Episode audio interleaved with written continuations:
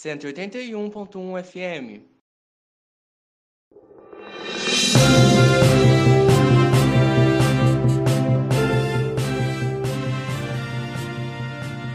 Boa noite. Meu nome é Wagner Silveira, aqui comigo no estúdio Bárbara Carvalho e no Jornal Cuba de hoje. Sul de Minas já tem 7.300 casos prováveis de dengue registrados. Petrobras reduz preço da gasolina em 4,4%. Padrasto e avô de garota de 12 anos são presos em flagrante por estupro e violência doméstica. Estudante de Osório, premiada nos Estados Unidos, será nome de um asteroide.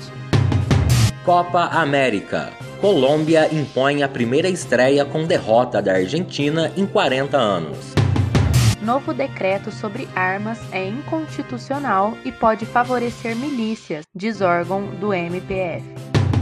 Suspeitas de fraudes em contratos podem já ter desviado 14 milhões de reais em Passos, Minas Gerais.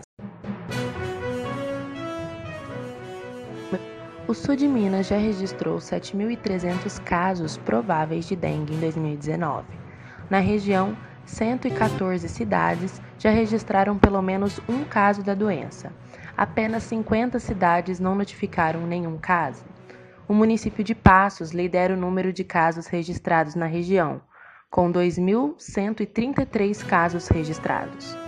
No estado, a cidade é a décima colocada em número de registros. Paula Fabiana Santos, enfermeira da Vigilância Epidemiológica de Passos, traz mais informações sobre o vírus e sua prevenção. O transmissor vetor da dengue é o mosquito Aedes aegypti, que precisa de água parada para se proliferar. O período do ano com maior transmissão são os meses mais chuvosos de cada região, mas é importante manter a higiene e evitar água parada todos os dias, porque os ovos do mosquito podem sobreviver por um ano até encontrar as melhores condições para se desenvolver. Os principais sintomas da dengue são febre alta, maior que 38,5 graus Celsius, dores musculares intensas, dor ao movimentar os olhos, mal-estar, falta de apetite, dor de cabeça, manchas vermelhas no corpo.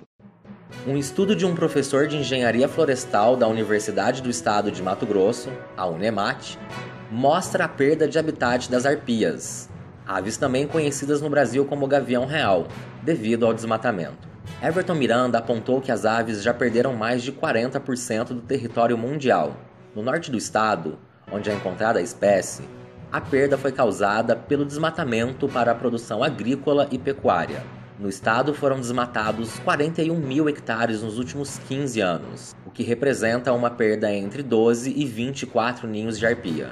Segundo o professor, no Mato Grosso existem apenas 25 ninhos da espécie e ainda é oferecido 500 reais a quem encontrar e indicar a localização de um ninho de arpia, além de uma porcentagem do valor do turismo ao dono da terra.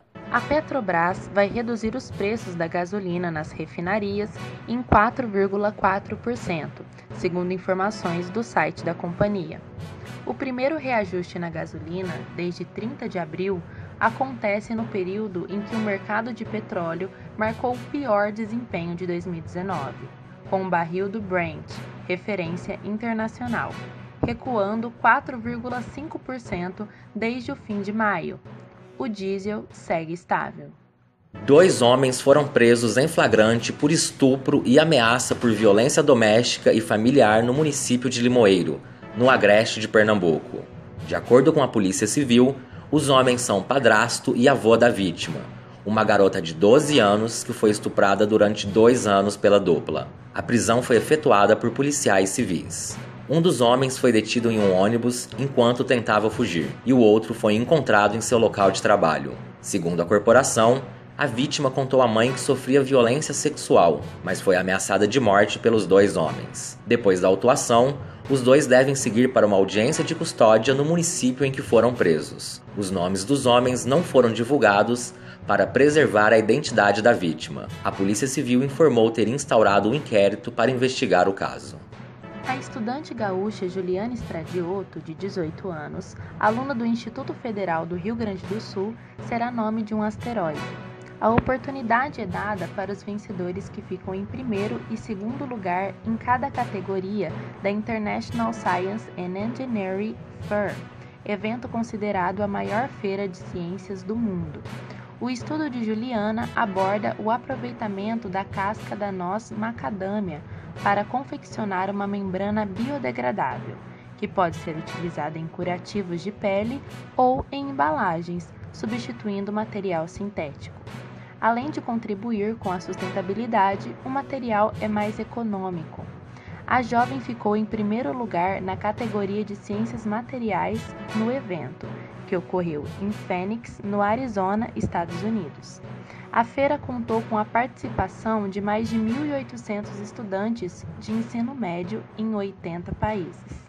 Pressionada por um jejum de títulos que data de 1993, a Argentina começou a Copa América, neste sábado, da pior maneira possível, com uma derrota, o que não acontecia numa estreia na competição havia 40 anos.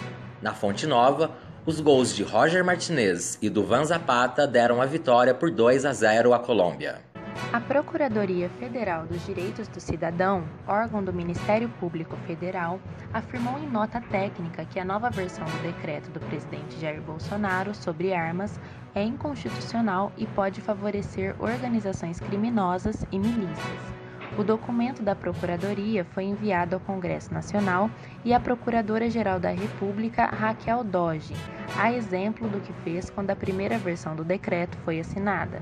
No parecer de nove páginas, a PFDC afirma que a nova versão do decreto presidencial não só manteve a inconstitucionalidade e ilegalidade do texto anterior, como em diversos aspectos agravou a violação ao Estatuto do Desarmamento.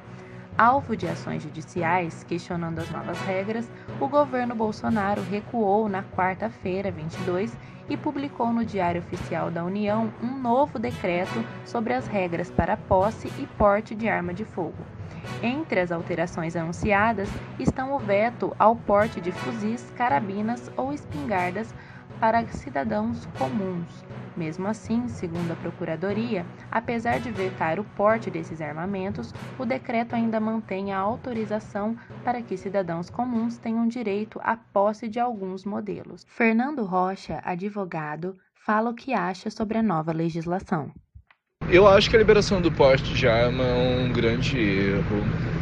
Eu acredito que nós já temos fortes exemplos de que não é a arma em si que vai trazer a segurança. A segurança em si ela é embasada em diversos outros pilares que hoje falham a nossa sociedade. É, a educação, a falta de oportunidade, a desigualdade, de uma maneira geral, ela gera a falsa impressão de que se você tivesse uma arma você estaria seguro. Pelo menos 18 pessoas foram presas em duas grandes operações realizadas em Passos, Minas Gerais, nos últimos dois anos pelo Ministério Público, suspeitas de fraudes em contratos e lavagem de dinheiro. As investigações apontam um desvio de mais de 14 milhões de reais à prefeitura da cidade. A mais recente aconteceu na semana passada, quando 10 pessoas foram presas durante a Operação Sacripanta. Conforme o Ministério Público, as investigações revelaram um esquema que funcionava desde 2012 e envolvia uma rede de empresários. A fraude também teve a participação de servidores públicos, que não realizavam a fiscalização. Os presos na operação são suspeitos de fraudes e lavagem de dinheiro em contratos com empresas que faziam varrição e capina no município, e também a locação de máquinas pesadas para o aterro controlado da cidade. A operação teve origem com a delação premiada de um suspeito preso em 2017 durante a Operação Purgamentum. Na época, o ex-prefeito Ataíde Vilela, do PSDB, foi preso junto com mais sete pessoas envolvidas no esquema de corrupção e lavagem de dinheiro, que também acontecia na Secretaria de Obras e envolvia o aterro controlado. Dos dez presos na operação, cinco continuam no presídio. O secretário de Obras Sidney Ramos já foi solto e pediu exoneração do cargo. A defesa diz que trabalha para provar a inocência dele. Já a defesa do ex-prefeito de Passos, Ataíde Vilela, acredita que nada será provado contra ele. Em nota, a Prefeitura de Passos informou que está colaborando com as investigações do Ministério Público. Ricardo Piotto, residente em Passos há muitos anos, comenta sobre o caso na cidade. Toda operação para ser feito uma justiça, tem que existir uma punição. Toda operação é válida e bem-vindo, e desde que os responsáveis sejam punidos, o dinheiro seja devolvido. Eu não, só não, não gostei muito do nome, né? Sacripantas, quer, quer imitar o, o povo lá, lá em cima né, da Polícia Federal, que põe nome. Isso é uma mania de operação batizar nome. Então, isso aí vem lá dos Estados Unidos. Títulos que se colocam, o Brasil imita, né? Só copia, a maioria das vezes. Aí põe uns nomes que não tem nada a ver. O que significa velhaco, espertalhão. Se fosse velhaco, espertalhão não tinha sido pego, né? Ninguém tinha descoberto. Então não tem nada de velhaco aí.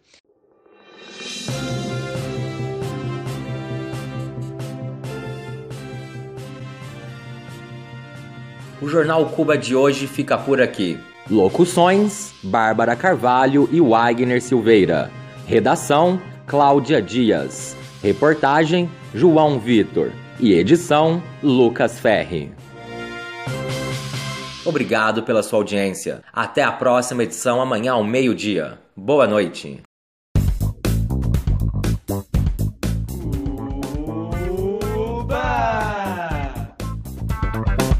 Cento e oitenta e um ponto um FM